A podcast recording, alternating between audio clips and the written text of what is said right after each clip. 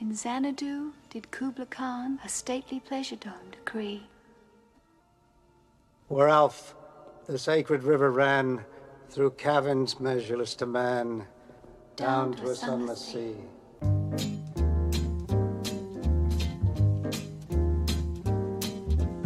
L.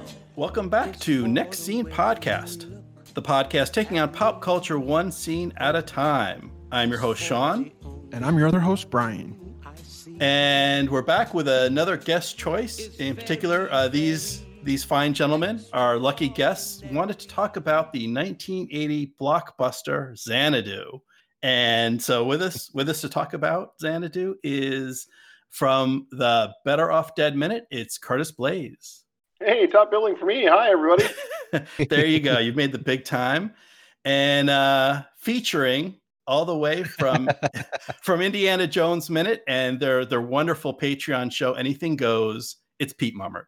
Hey, thank you, Sean. Oh. I'm really happy to be here. Thanks, thanks for coming, Pete and, and Curtis. And uh, both of you jointly uh, together reached out to me to to suggest this film.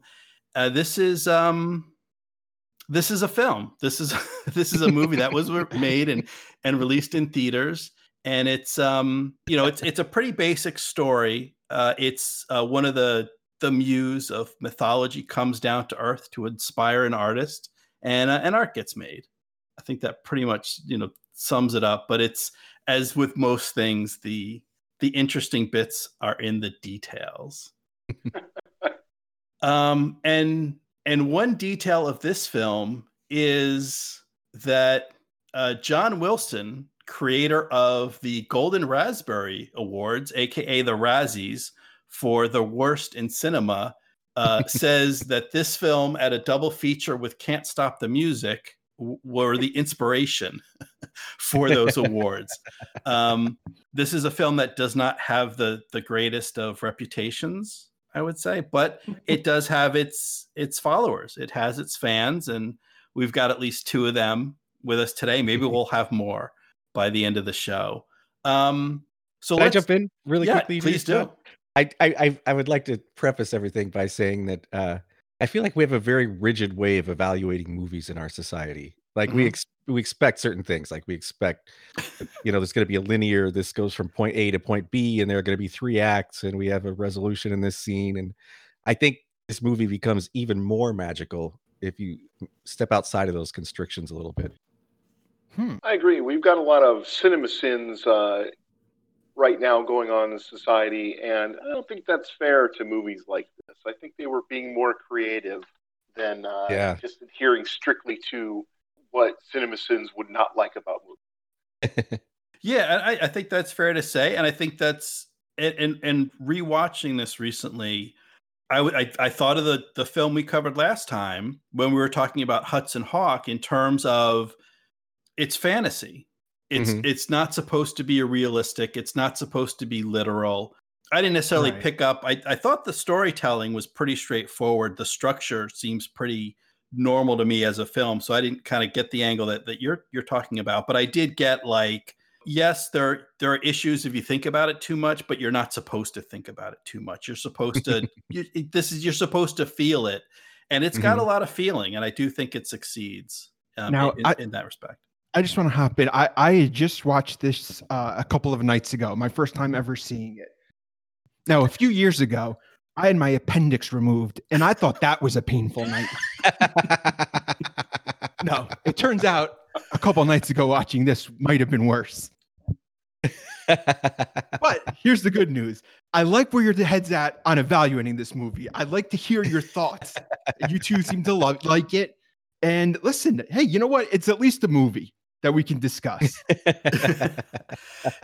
yeah so uh, well so- so, i think that's a good segue so so brian you mentioned first watching it recently Just Um, watched it, never seen it, just a couple nights yeah ago. so so so pete and curtis you guys give us what's your history did you see this in the theater when first released what's what's your history with the film It came on. It came on TV like in the early '80s. Sometime it was like a movie of the week situation. mm-hmm.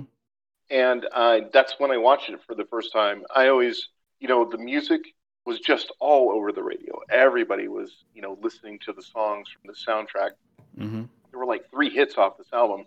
And when it came on the uh, when it came on TV, I tried to watch it. I was about twelve. I just didn't get it. they got to the they got to the alley scene where they come out of the painting, and I was just like, I don't at all. you hadn't discovered drugs yet, so you didn't understand. well, and there was also this thing going on where everybody's hair was so fluffy and uh, so not so not Iowa that I was a little mm-hmm. creeped out by it as a kid. It was like, oh, this is way outside of my experience. People don't have fluffy hair like that. So I, uh, I probably the first the first time I watched it, I watched it all the way through. Not not really into romantic comedies when I was 12 mm-hmm. There were a few good ones around at the time that I liked, but it was in re- reevaluating this movie in my twenties that I learned watching it on uh, VHS. Hmm. And that would be in the '90s, where we watched it as a gag, and it, it, you know, and after we got done watching it, it was like, well, that was a movie. it could have. There was a. There's a definite. I, I don't know if we're going to talk about this later when we talk about the music. There's a definite scene where it could have ended, and that would have been the perfect ending. Mm-hmm. And then they kept going. Mm-hmm. But other than that, it was like it just keeps escalating further and further into blue screen fantasy all the way through, just getting more and more fun.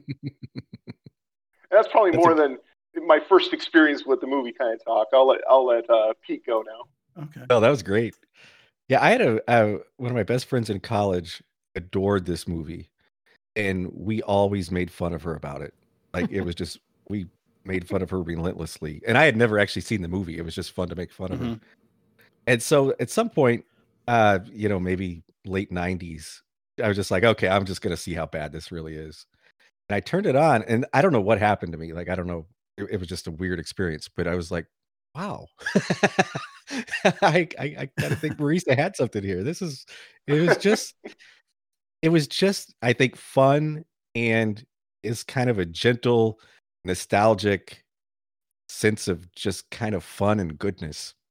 And it it just at that point kind of captured my heart. I mean, I, I, I yeah fully acknowledge that it's campy and it has a lot of things that are big no-nos in movies and maybe a lot of it doesn't make sense but there's something about it just as a, a time capsule and a sense of joy in it that I think is just pretty magical. I, I do agree that it's kind of like a sincere film.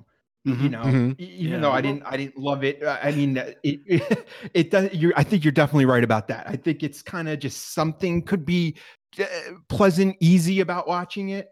You know, it's not. It, it, just, yeah, it's sincere. I guess is really the only way to, to explain it. Mm-hmm. Yeah, I will say it's. I like that. Yeah. It, it, it it's growing on me. So, so, so, so, my history. I actually saw this in the that. theaters first release nice. in in 1980. Wow. And it's weird, and I've I've I've mentioned this before um, in other podcasts or other episodes that for some reason, good like the really good or, or great movies that I saw growing up, I don't remember seeing. I don't know. I don't know when I first saw Alien or when I first saw Repo Man or anything like that. But I remember seeing this in the theater. I remember the bad films, and I remember, you know, not liking it. But I think as you know, as you said, Curtis, like I, I was probably too young at the time. I was not a big ELO fan at, at, the time and not an Olivia Newton-John fan. So the music didn't appeal to me and and I was too young for romance and, and kissing movies. So I wouldn't have liked that. And and I don't think I saw it again until about a month ago or maybe a few weeks ago when we when you guys oh. mentioned it for the podcast. And I'm like, okay, well, mm. you know, I remember not liking it, but that's about it. So let me watch it. And I I watched it and I'm like, okay, like I can see there's some good things here, but I wouldn't go so far as to say it was a good film or, or say that I liked it. And I, I, saw a lot of the flaws, um, mm-hmm. particularly there's a lot of technical flaws in in the production. And then I was watching it again this morning in preparation, and I'm like, I'm am I am I liking this? Am I getting am I am I actually enjoying myself? It's it's kind of growing on me that yes, there's a lot of technical issues and there's some story issues and you know there's things going on but it it does work on a lot of levels it is you know it is a nice that kind of story that a muse coming down from heaven inspiring the artist it is Gene Kelly's last film. It's nice to see him and and see him Mhm. dancing. That's always a pleasure. So I think I'm kind of in the middle, but um, Wow. yeah, I'm I'm coming over, and particularly and and I we, we- I want to talk about the the music and the, and the musical numbers later. I think, uh, but I will say as a whole, those work. I almost think like if, instead of instead of a 90 minute film, if this had just been a 60 minute music video, if they like cut out all the talking bits and it was just the musical numbers, like I might give this an enthusiastic thumbs up. But you wouldn't. Okay, first of all, I just I just want to say, more than a month ago, Pete and I noticed that you were tearing down this film that we love, and which is which is why we challenged you. Mhm. Uh-huh. And now you're telling me that you haven't even seen the movie since you were maybe six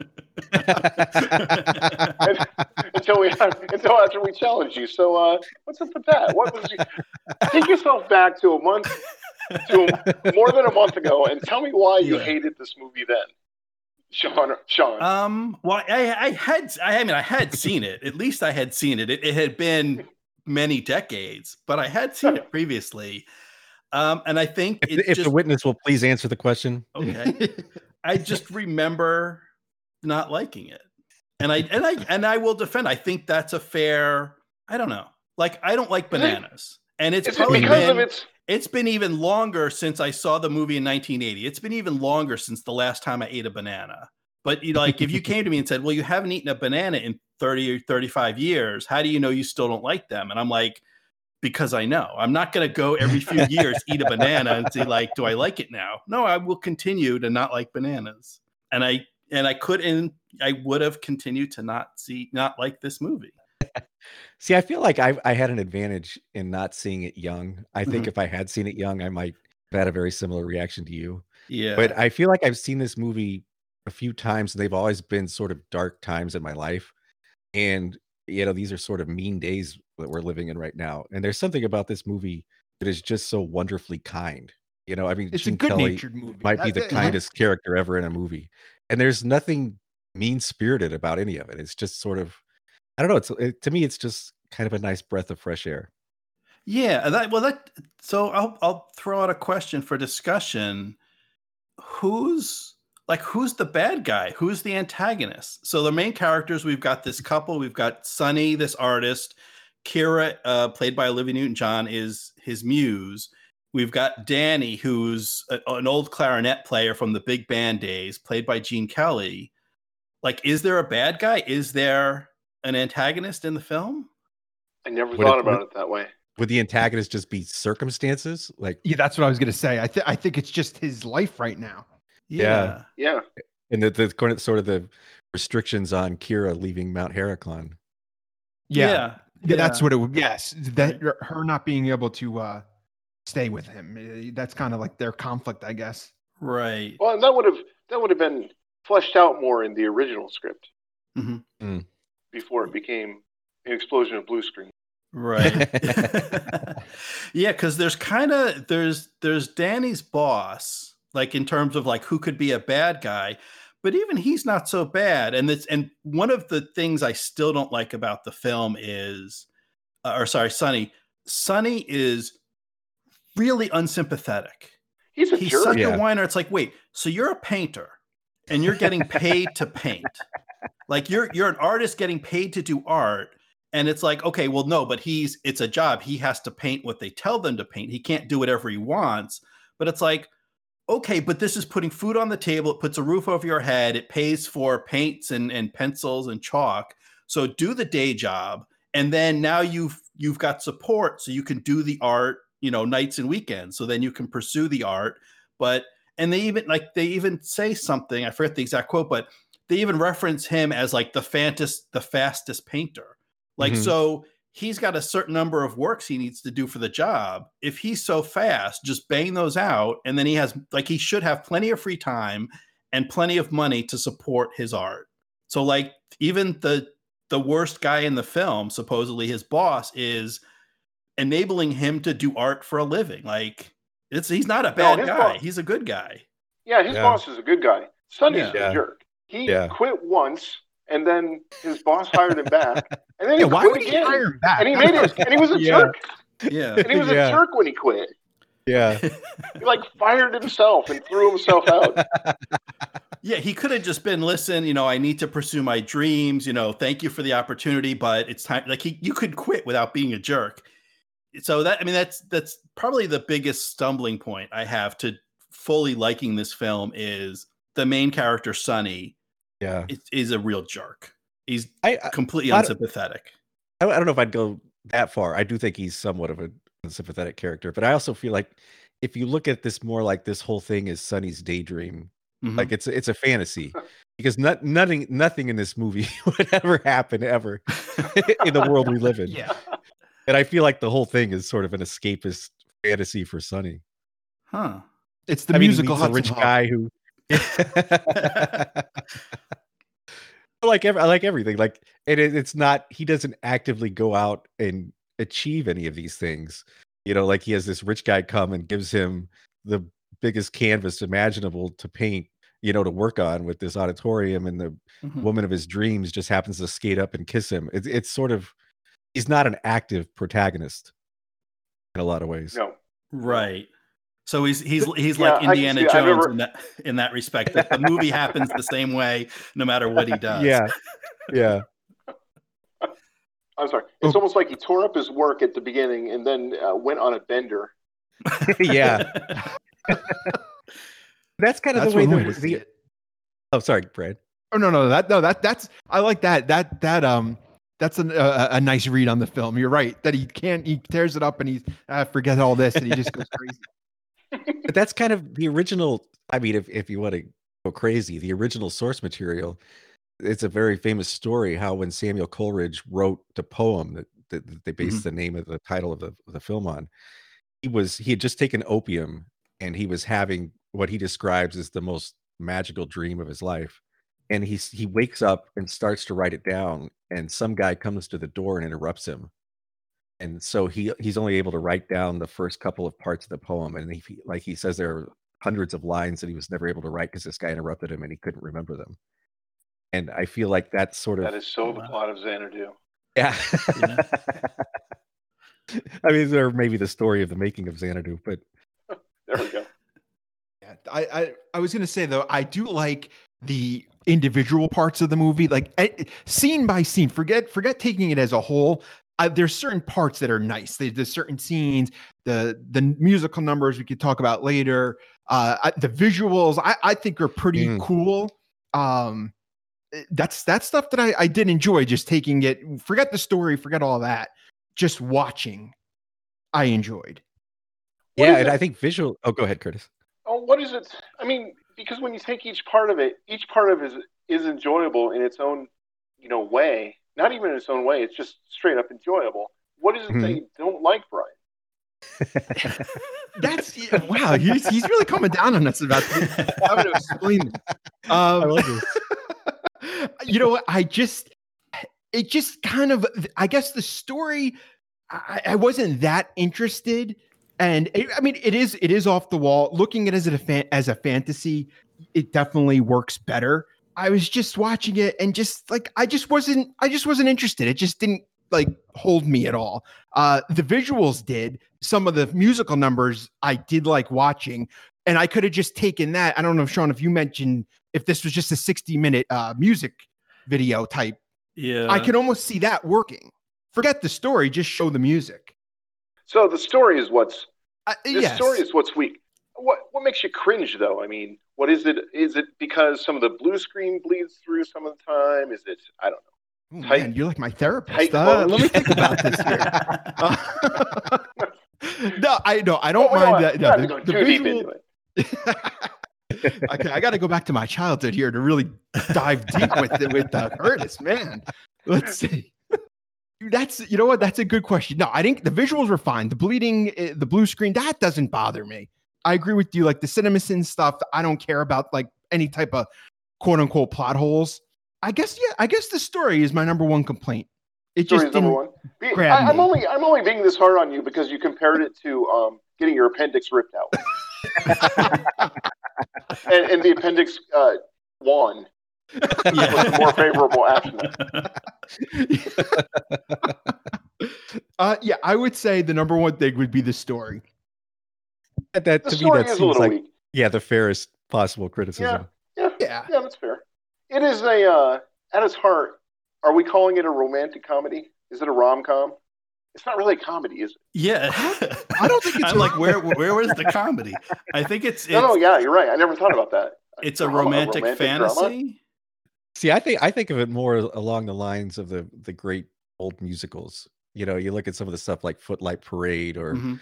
Oh yeah, I'm totally on the same page as you are. Yeah. uh, about that.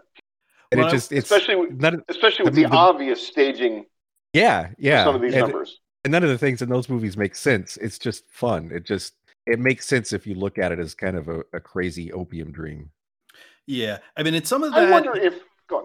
I was just going to say Oh, some wait. of the similarities I think are on purpose, like some of the choreography uh, Mhm. mimics or repeats things that Gene Kelly did in the 40s and 50s and earlier films. Yeah, And if you watch those, talking about plot, those those those films are very light on plot because if you have a 90 minute film and you've got 45 minutes of that are or at least 45 to 60 minutes of that are musical numbers you don't have a lot of time for plot and dialogue.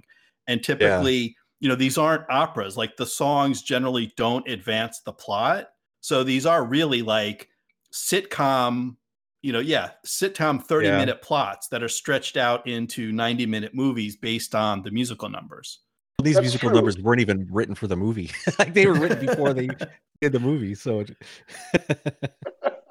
yeah That's true. But it's I- not like it's not like an opera where you're telling the story or, or acting out the story through Mhm. the song. The song yeah, Right. stops for you to say the same thing over and over again for the next. yeah, yeah. And this movie in particular is kind of like um oh what was that movie? What was that popular movie where uh, they they already had the music and they just built the plot around it, like Mamma Mia like Oh, Mamma yeah, Mia. like yeah, yeah. yeah. well, you you, talk uh, about I- the I visuals could- too. It I think visually this movie is spectacular. I agree with that. Totally And I agree think- with that. I'm a I'm a huge fan personally of sort of golden age Hollywood. You know, the architecture, hmm the cinematography, and I love especially you know like line modern, And this movie has that in spades. Like it's a very very stylish movie. Whether you like the style is another question, but it, What do you like the style? The director, the director It's is got a the lot one that it. won the Razzie, the first annual Razzie yeah for worst director. yeah, so talking about uh, the director so this is directed by robert greenwald and this is pretty early in his career in directing. So he had done uh, two previous tv movies. One is katie portrait of a centerfold uh, with, with kim basinger. And the other I one was Sh- Sh- was uh, sharon portrait of a mit- mistress. Um, Oh, I guess we're lucky that this didn't end up being called um, uh, Terpsichore, Yeah. Terpsichore, Portrait of a Muse. yeah um and then so later like looking at some of the more recent stuff he's done he's he's he's been doing a lot of documentaries um so he directed suppressed colon the fight to vote uh, another film called making making a killing colon guns greed and the nra and walmart colon the high cost of low price Um, this so his literally name's- the only movie he made that doesn't have a colon in? it? yeah, yeah he's That got must have been yeah studio execs. You're not getting your colon. but I thought it was it was there, there are a couple interesting things. So I will mention um, a film which I don't even know. Like I've seen it on cable. I don't know if it ever made it into theaters. But uh, in 2000, "Steal This Movie," which is a, a bio, biography of Abbie Hoffman, um, Hmm. based Sure. on the he public he had a book called "Steal This Book" with um, Mhm. but the film has Vincent D'Onofrio as Abbie Hoffman and Janeane Garofalo as Anita, his wife. Um, and that that's a that's a fun little film. I would suggest people, you know, especially if you're into the kind of the counterculture and um, and the '60s and and Abbie Hoffman and what was going on um, with political activism at that time. I would say it's worth checking out. Um, it's also notable for Donal Logue as Stu Albert. Um, Albert was a contemporary of Albie Hoffman with the Yippies and the the anti-Vietnam um, war protests. So I know some of our uh, listeners are big Donal Logue fans. So they might want to check that out. And then he also directed in 1993. Uh, Greenwald directed "Hear No Evil," uh, starring Marlee Matlin. An interesting connection there. That's the I think it's the first film produced written by Danny Rubin, who is probably best known as the writer of the story that became Groundhog Day.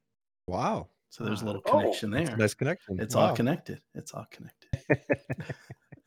Just keep playing Um, over and but- over again. Yeah, but going back to talking about the visuals, and I didn't even notice any issues with. I know it's special effects. It's it's 1980. Things aren't looking like they do today. I didn't notice any particular issues with with green screen.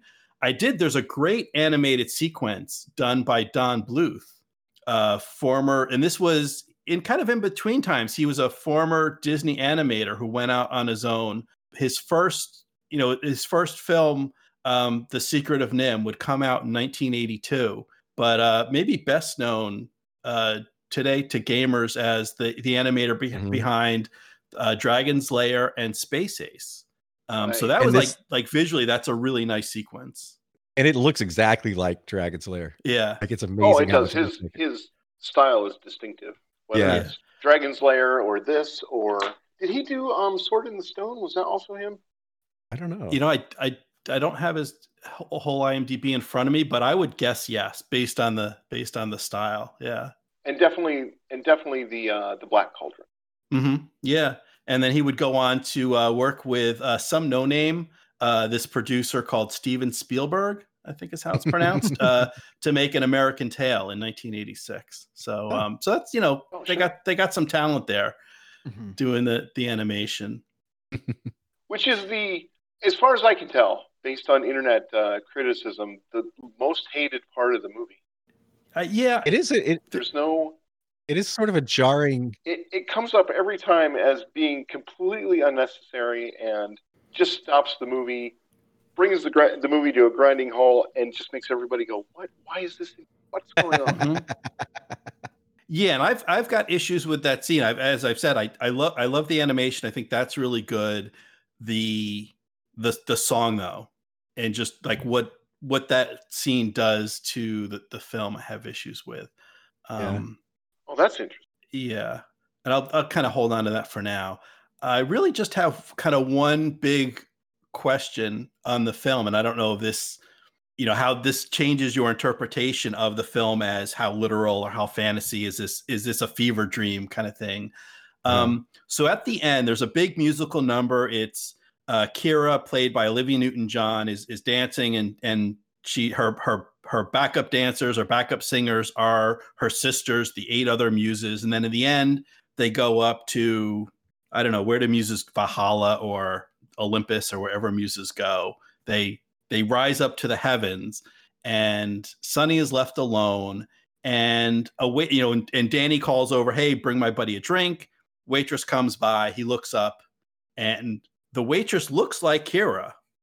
Do you think is is that Kira, or is he just now he sees that in like every beautiful woman he sees kind of thing? No, love is just based on hotness, nothing else. Well, she could be spiritually hot, Um, not just physical. what Well, if? and, and Was it no? what if isn't that muses? supposed to be I'm sorry, go on. her? yeah, I think you could read it both ways. well, that's think what I it's wonder. Is, is is that her? Is that not her? I think in order to deal with no longer being magic, Zeus had to erase her memory Yeah, and Okay. put her on 'Cause- put her on the earth as a mortal. yeah. because yeah, she doesn't seem to recognize him. It isn't like wink. I I snuck, you know, I Yeah. snuck out. Um, you know, I fooled my parents and I snuck out, and now I'm pretending to be this waitress so I can be with you. Like she, she seems to. I mean, it's and it's really quick, just a few seconds at the very end of the film, but like she seems to really not recognize him. Yeah. This happens in a this happens in a bunch of movies though, where Yeah, it it, it I actually don't it, have ma- any good examples. it well it made me Okay. think of the um the remake of Bedazzled with Liz Right. Hurley and Brendan Fraser, where at the end he meets like there's a new neighbor moving in next door, and it's a woman, and they kind of have chemistry, and they hit it off at the end, and she's played by the same woman that h- his character, that Fraser's character, has been pursuing the whole film, and then like his big you know emotional awakening is realizing he doesn't really like this woman. He doesn't even know her. He's just pursuing her because he thinks he's supposed to, or he thinks he likes her. And then, like, he meets someone he really does connect with, uh, you know, not just on a physical level. And it's played by the same actress, where he's like, "Oh, do I? You kind of look like someone I know." So it kind of reminded me of that. It kind of brought me back to a question I have: is so Kira is the same muse who inspired Danny back in the 40s Mhm. why doesn't he recognize her now and you can say well it's been 35 years so yeah he's grow old memories fade whatever but we see him he picks up the glenn miller album where he's playing where he's Mhm. playing danny's playing clarinet and, and kira singing and that's got pictures of kira so doesn't he make the connection between the picture in the album and then when he meets her He and the explanation makes the is she only looks she looks the same to us because it's all Kira, but she can take different faces. You know, it's not literally the same person in that world. See, that that isn't how I interpret it. She does literally look like the person on the Glenn Miller album, hmm and there is a scene where he's like, "Don't I know you?" After Uh-huh. uh, Yeah. after um after The uh, dance.